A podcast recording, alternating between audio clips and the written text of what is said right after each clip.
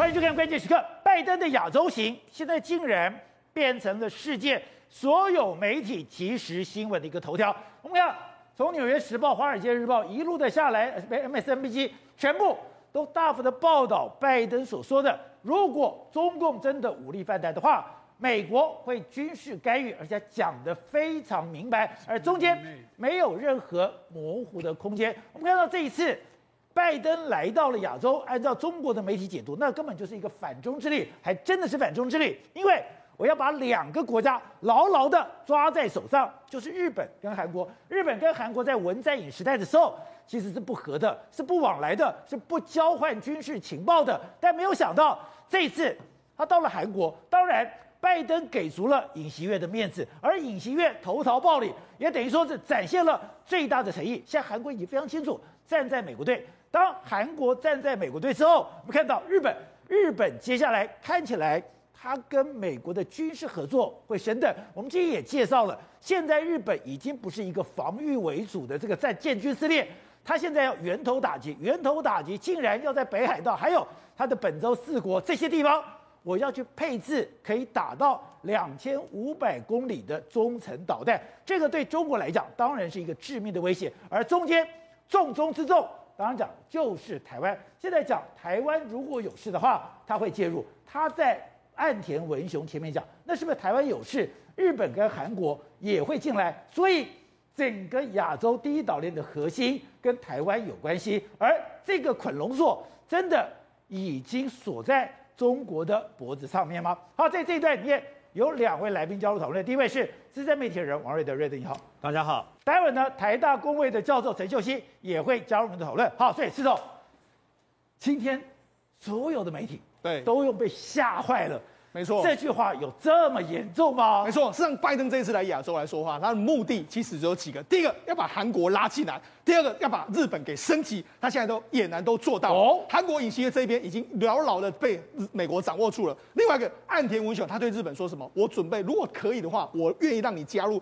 联合国的常任理事国，真假的？对，所以你看，常任理事国都要进去了。所以呢，他已经都，而且这两个国家在他下面来说，有可能会改善关系。他也提出了 IPEF 这种印太经济架构，他们两个国家也都加入。但是呢，宝杰长，他做了这么多呢，其实是为了什么？其实他是为了台湾的安全。哦，为什么呢？事实上，这今天呢，他讲出重要的一句话，就是如果中国攻击台湾的时候，美国会有军事行动介入台湾。实际上，为什么这句话他这时候这时候讲呢？因为主要是他在跟日本首相他们要做一个会后的访问里面，因为从去年开始一直到现在，日本都一个主张叫做台湾有事，日本也会有事。好，那日本台湾有事的时候，请问你美国的态度是什么？他今天坚决的跟日本政府说，如果中国攻击台湾的时候，美国会以军事行动介入台湾。而且这句话刚刚讲的《纽约时报》、《华尔街日报》、路透社还有《卫报》，哎，这些朝日新闻所有的媒体。大幅的报道就代表这件事情对这个区域对造成重大冲击了。对，为什么这个很重要？因为过去美国总统被问到这个问题的时候，大部分都是模糊带过，他不会很清楚的讲。那他即使呢，你讲的话，其实你说 yes 也大部分在国内，但是这一次呢，拜登是很很罕见的，他在国际场合，而且是跟日本的首相在开会后记者会，哦，所以这绝对是岸田文雄前面，这绝对是一个非常重要的这个宣示。所以你看，包括《纽约时报》、《华尔街日报》啦，或 CNN 啦、C S S C N B C 啦、A B C，全部都大幅的这个报道，所以就知道说，拜登这句话呢，反而是搅起了让整个东亚的这个局势出现一个前所未见美国的表态行动。好，我们看到。今天就是他讲的。当记者直接问他说：“中国犯台的话，美国是否会愿意军事介入？”对，他的答案很简单，就是一个 yes。没错，实际上这主主要是今天的这个还原现场是说，记者就问他说：“如果中国犯台的话，美国是不是愿意以军事介入？”他就说 yes。那记者说：“你确定吗？”他说：“这是我们做出的这个承诺。”当然，他最后还有讲了，我预期是不会发生这些事情，但是他显然很罕见的说：“这是我们做出的承诺。”好，那那。Yes，跟我们做出的承诺，宝杰长，这是他其实是他第三次讲，但是过去两次讲了，大家比较没有那么重视的原因，是因为他在国内讲。为什么在国内讲？第一次讲是二零二一年的这个八月，二零二一年八月，因为当时阿富汗撤军让美国搞得灰头土脸嘛，就有人问他说：“哎，那台湾的能够指望美国的话？”他就说：“我们对第五条条款做了神圣的这个承诺，这是北约的条款。如果有人进入北约的话，我们会采取行动。我们做出回应，日本也是，韩国也是，台湾台湾也是。他其实上次是讲的比较没有那么的直截了当，但是用一个间接的方式。台湾也是。对，那紧紧接着在去年的十月的时候呢，他当时在接受个 town hall 的时候，就有人问他说：“哎。”你会不会协防台湾？就没想到他就说协防台湾是美国的承诺。当时的 Cooper 还在问他一次说：“你你确定吗？”他就说：“没有错，没有错。”所以他去去年的时候，他在汤后的时候跟美国人民这样讲。但是今天是他在这个外交场合，他跟日本的首相站在一起的时候，他讲了这句话。所以看起来的话，他是宣誓是越来越强硬。你也不能说啊，他是老顽童啊，他是说他是这个这个所谓的乱说话。从他这三次的表态，似乎这真的是他内心的真实的想法。而且就在俄乌战争里面，我看到了俄军现在已经处于明显的劣势。对，现在乌克兰慢慢要把俄罗斯赶出去的时候，他居然讲哦，世界领导人必须要发出一个强有力的信息。对，如果北京采取这类的行动，对，将产生后果。这跟他在国情咨文里面。去警告俄罗斯的差不多，对，所以你就知道说，事实上美国这总统呢罕见的这个表态，而且听讲我才懂说哦，原来他之前进到了韩国是具有重要的意义，是原来韩国的明显表态让他更有底气对付中国。对，为什么这样说？因为过去一段时间来说话，韩国跟日本本来就是要插在中国心脏上面两把刀嘛。问题是韩国这把刀呢？哎，他走跑到这个中国这一边了、啊。哦，他现在要想文在寅跑掉了。对，他现在想办法把他拉回来嘛。那这一次他在韩国的访问的时候，确定说韩国几乎已经真的是已经倒到这个美国这一边倒过来了。为什么这样说？你看几个做几个状况。第一个，他下飞机之后第一站去看什么？就是看我们现在看到这个画面，他去看韩国三星平泽的这个工厂。这边这个工厂呢，是目前是全世界最先进的三纳米厂之一。哦，他继续让你看这个厂，继续看这个厂的时候，他还讲说，这个你看今天的参访，这个尹锡悦全程的这个陪伴哦，他说我们的乌俄战争的贡献的彰显的这个供应链的必要性。虽然说我们如我们不会依赖跟我们价值观截然不同的国家，关键在就价值观相同的亲密伙伴，例如大韩民国。哦，他就把它讲价值观。所以我跟你要有半导体的合作。对。这个半导体的合作只能跟价值观相同的亲密伙伴。对。所以。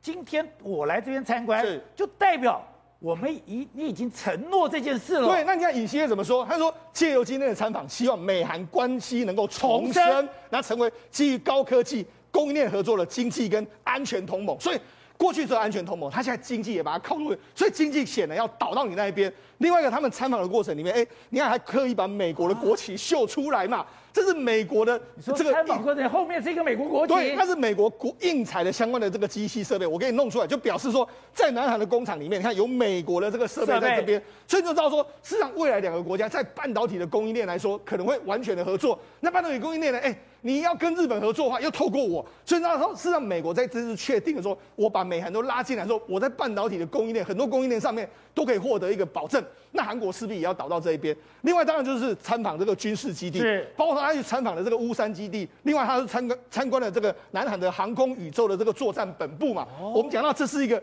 韩国的这个要反以空战的时候的这个反击系统，包括你的这个你飞弹打过来的时候，我的反 kill chain。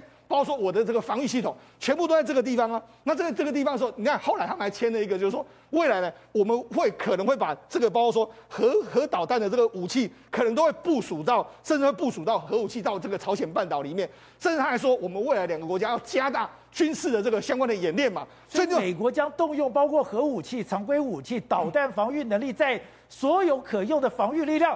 为韩国提供防御，他要扩大上届这个韩国政府缩小而取消了韩美联合的这个训练军演的范围还有规模，所以你看他要恢复这个军演嘛，所以这个军演恢复了，当然暗示了美国跟韩国的这个军事合作又会提升嘛。好，所以我就讲嘛，现在韩国的产业真的是完全倒到美国这一边，而且有一个看起来非常小，但也代表尹锡悦的一个态度，对，也就是之前川普在跟文在寅这个国宴的时候。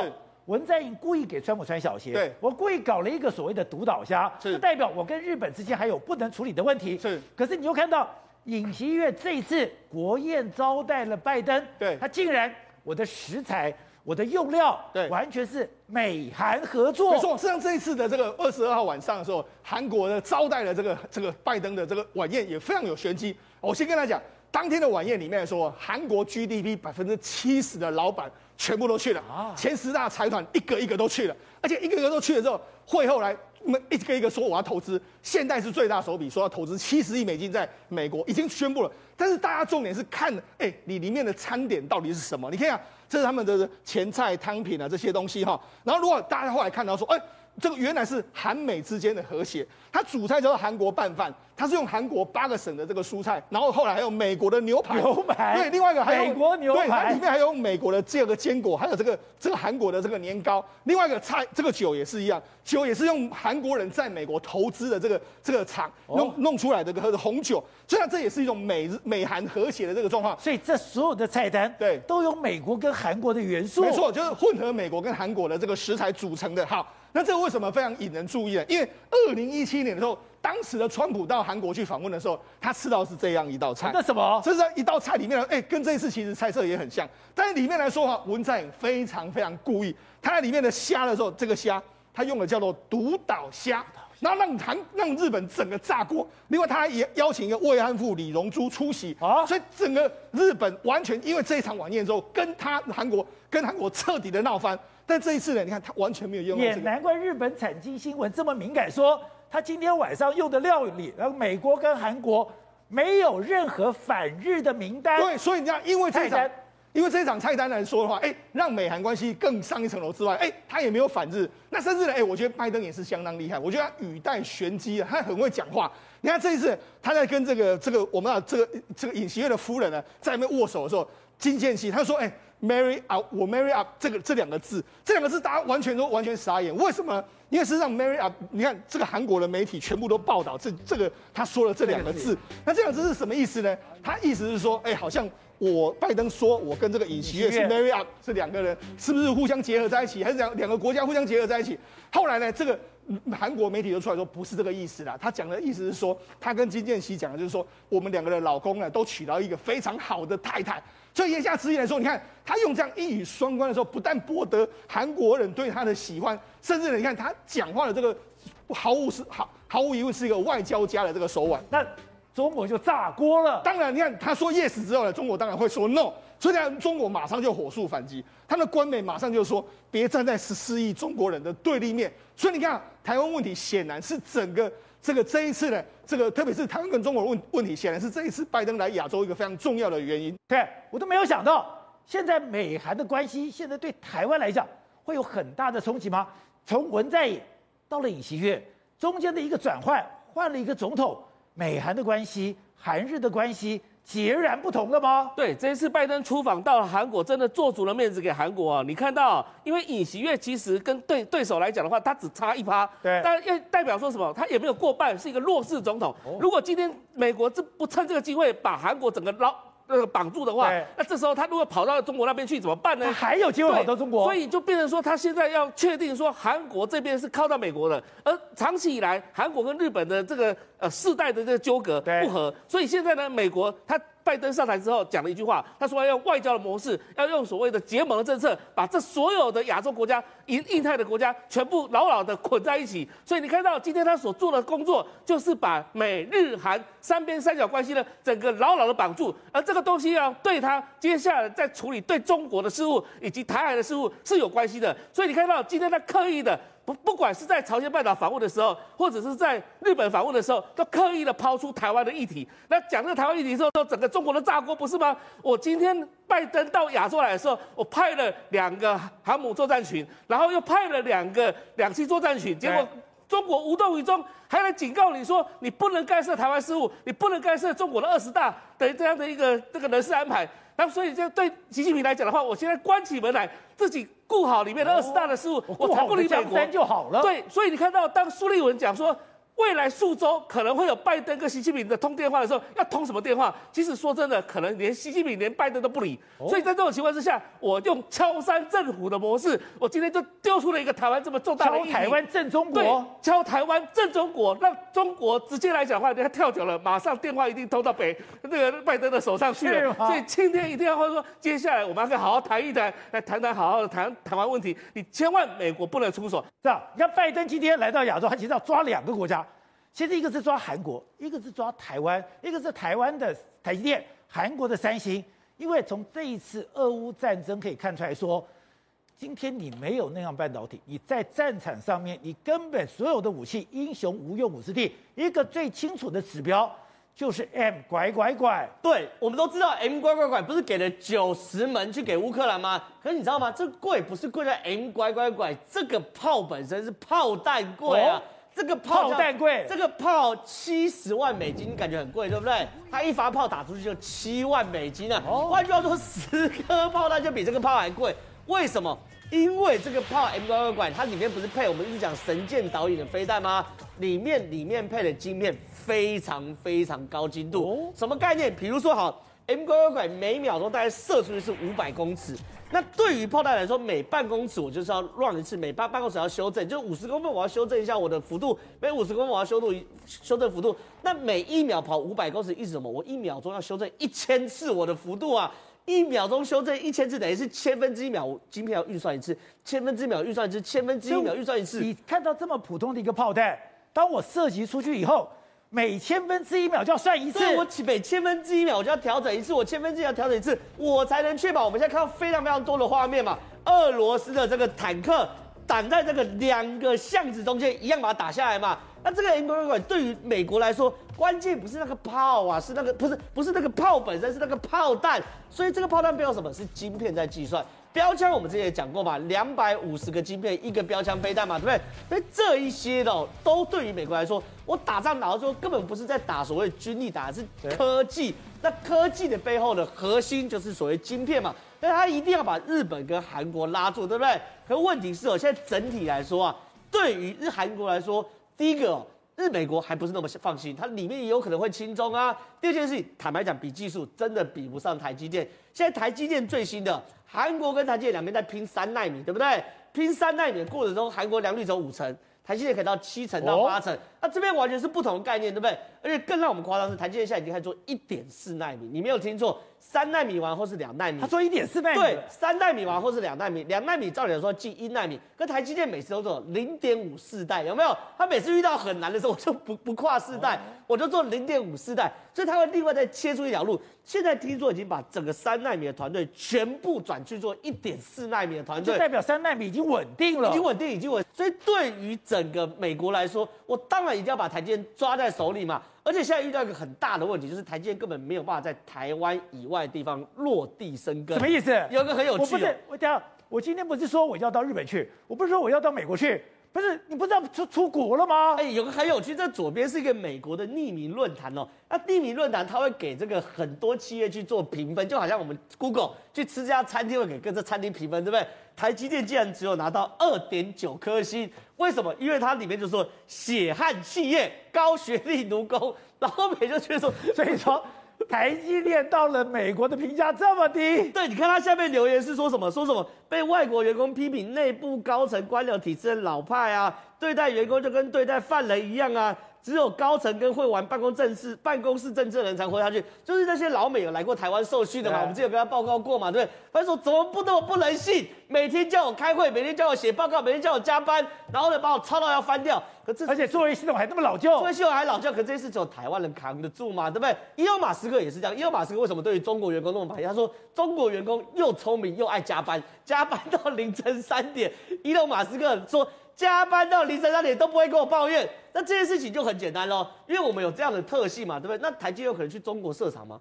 不可能嘛！你整个亚洲就是台湾、日本跟韩国有这样的呃奴性的基因嘛，所以台积电对于日本来呃对于美国来说当然非常非常重要嘛。可是好了，你现在为了要守台守台积电，要把台湾守住，把台湾守住就要拉拢谁？要拉拢日本嘛。所以现在拜登跟拜登跟岸田文雄两个不是碰面了吗？他们碰面的过程中。给了岸田文雄非常非常多的 favor，非常多的好处，就是为了把日本拉住。第一个我看到吓死，他说联合国要改革，他支持联合国改革干嘛呢？把日本变成常任理事国。哎，日本变常任理事国，那谁要出去？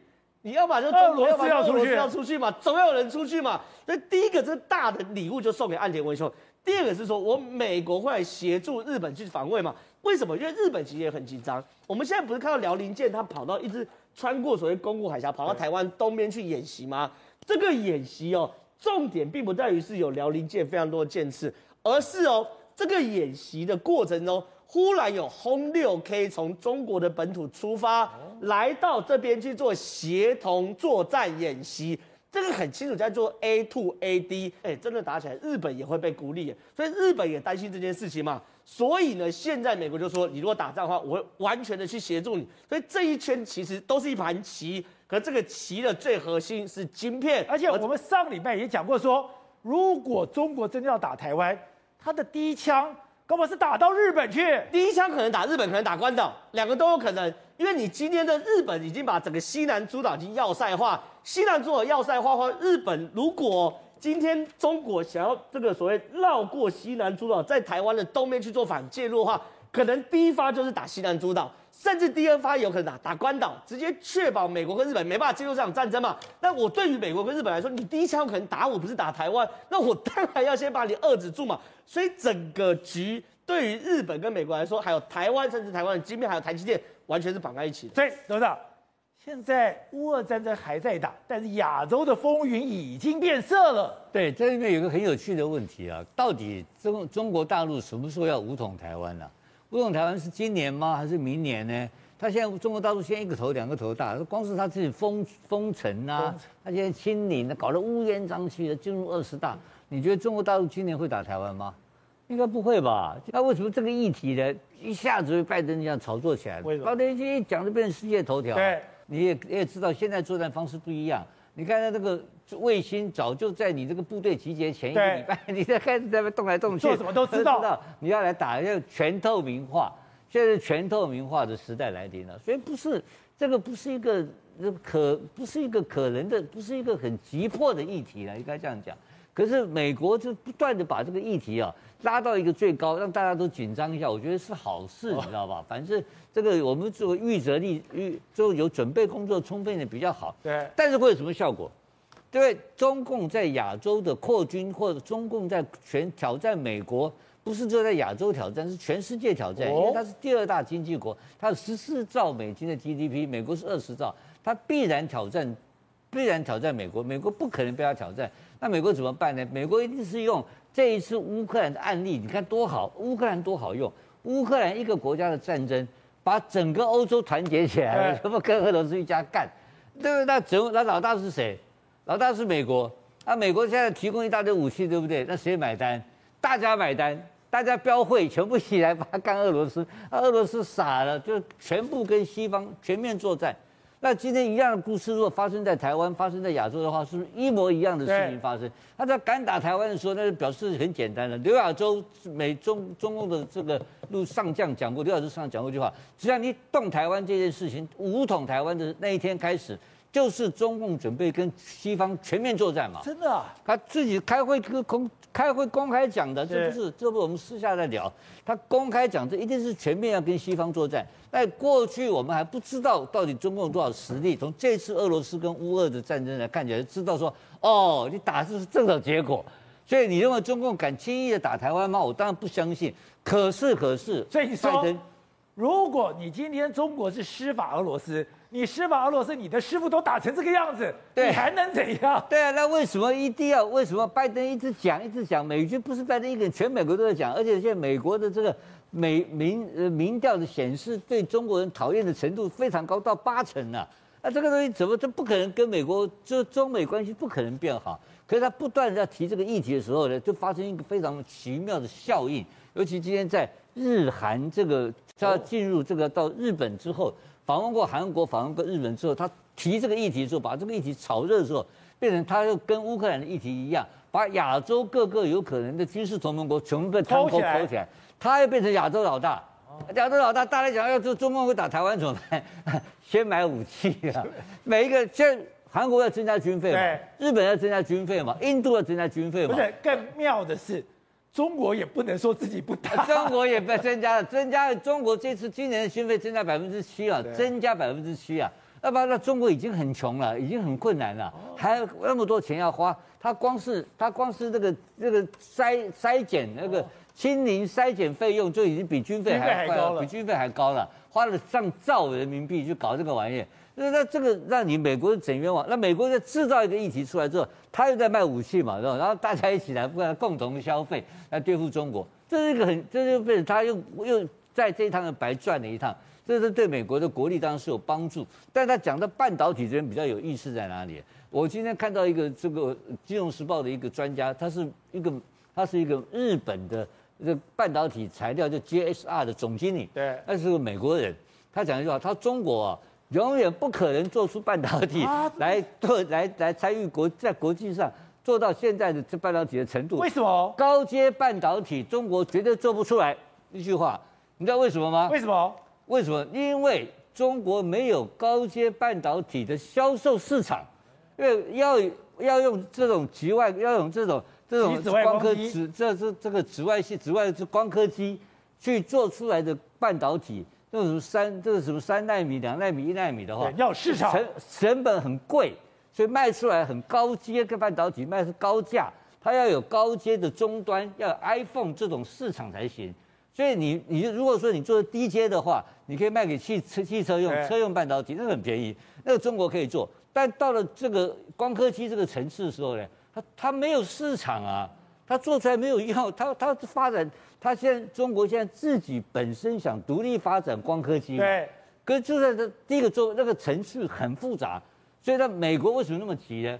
因为美国现在它上游有很多的软体技术非常完整，可是它没有生产技术啊，只有在台湾，所以他把台湾挖过去，韩国挖过去，然后他们已经知道还有一个更重要的，就是 iPhone 这种产品不会去留在这个。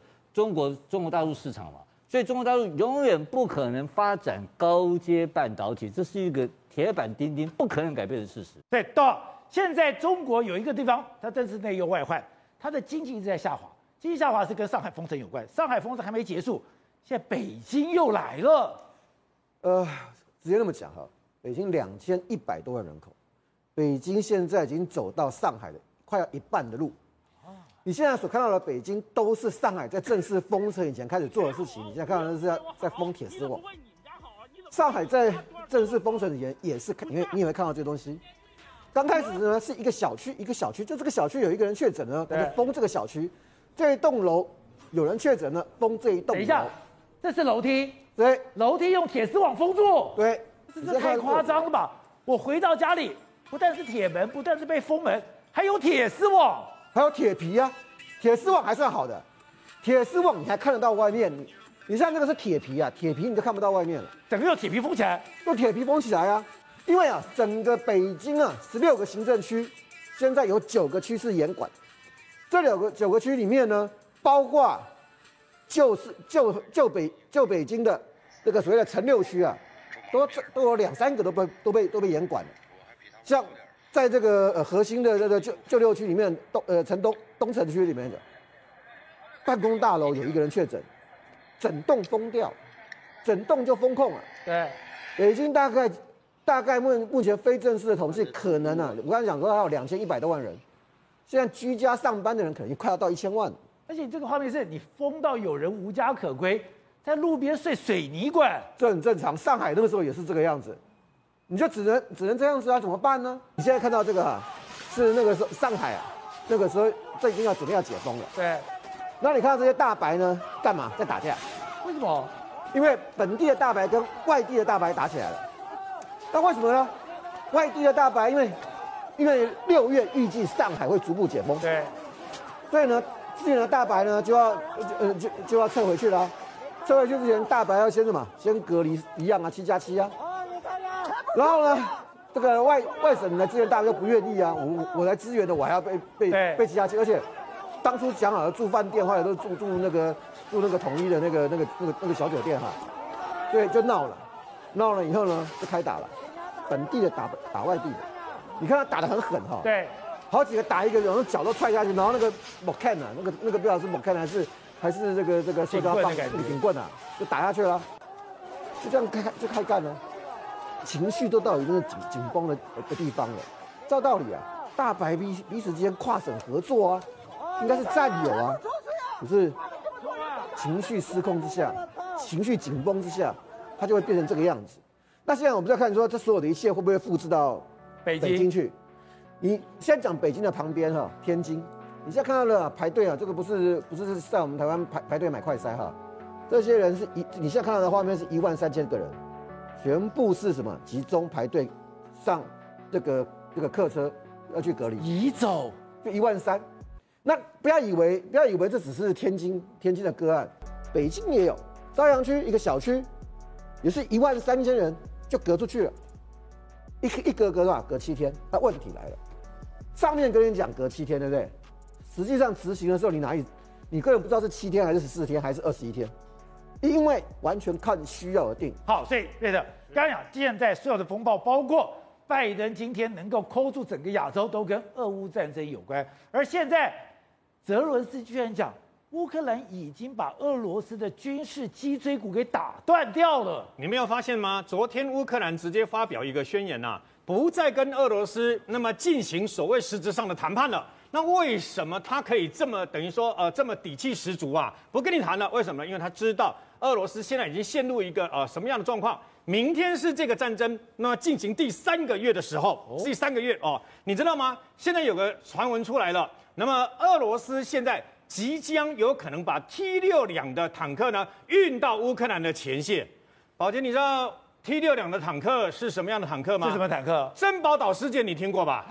那个年代多老旧了。珍宝岛事件的时候，四部 T 六两的坦克就在那个时候跟中共那个打架的时候呢，其中有一辆啊不是被炸断履带，后来一直没办法运走，想把它炸毁又没办法，就掉到乌苏里江嘛。后来，那么老共才派一个潜水员啊，把想尽办法把这个坦克呢拉上来了以后，那进行中国的坦克大改造，就是这一辆坦克嘛。这辆坦克后来还放在北京的这个军事博物馆里面嘛。那请问一下，那个是已经是一九六九年的老古董哎，他现在把它拿出来，那为什么？因为它很多，可问题是因为它现在你看 T 九零 M。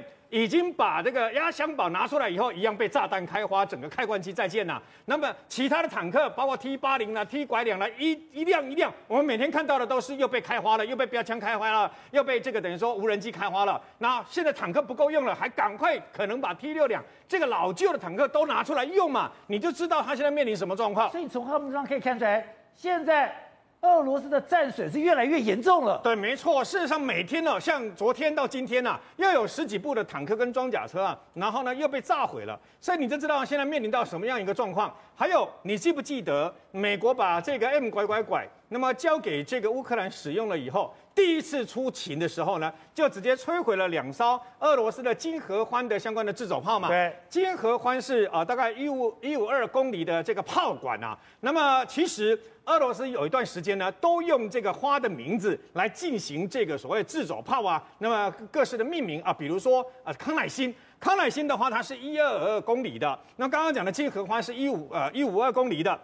最近有一件事情呢，也跟这个有关系，是什么呢？还记不记得说有一个呃这个俄罗斯的这个新闻新新闻记者在那边吹嘘他们的自走炮，那么郁金香郁金香的这个自走炮嘛。跟各位解释一下，郁金香为什么它要这样特别去吹嘘啊？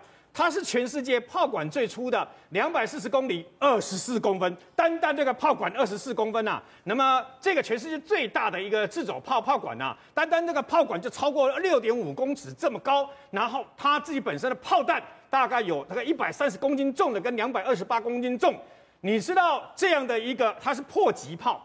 破全世界迫击炮最多的就是俄罗斯，以前的苏联呐，你知道他为什么要特别吹嘘它？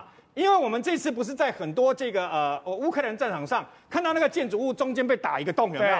你以为说那个全部都是飞弹打中的吗？不是，有些就是这个郁金香这个迫击炮打下去的，它就是一弹一楼。你要知道一件事，那么它两百二十八公斤的这个炮弹有多重？它的用这个迫击炮，那时候迫击炮跟一般的榴弹炮、加农炮不一样，它可以打到榴弹炮跟加农炮打不到，所以它的整个炮管升起来了。迫击炮就是驱射武器，打过去可以绕过建筑物、绕过山。那么当它在这个巷战、城市巷战的时候，有多可怕？它可以直接两百二十八公里的炮弹降落的时候，打下来的时候，造成一个十公尺长、十公尺直径这个直径啊，然后大概六公尺深啊，可以把这个建筑物呢打成中间一个洞，打成两半。你就知道这个有多厉害。结果因为你看这边炫耀，我们有这个，我们有这个，就意外使当地的地形。我跟你讲，谁会比乌克兰人更加了解他在什么地方嘛？对。所以呢，隔天立刻你在这个地方上派出无人机，派出无人机知道了以后呢，那再进行炸轰轰，那个半夜把把给轰炸。那你知道为什么可以炸成这样？我告诉你，俄罗斯虽然造了四百五十辆、四百五十三辆这样的一个郁金香，哇，那个杀伤力很大，它有一个天生的弱点。它的防护力比那个什么 T 拐两的坦克都还要来得差，所以当我知道的时候呢，我锁定你的时候呢，你好高骛远在那边吹牛的时候，我锁定你，砰的一下就把你这个全世界最大的两式动巨炮全部炸成灰灰烟灭。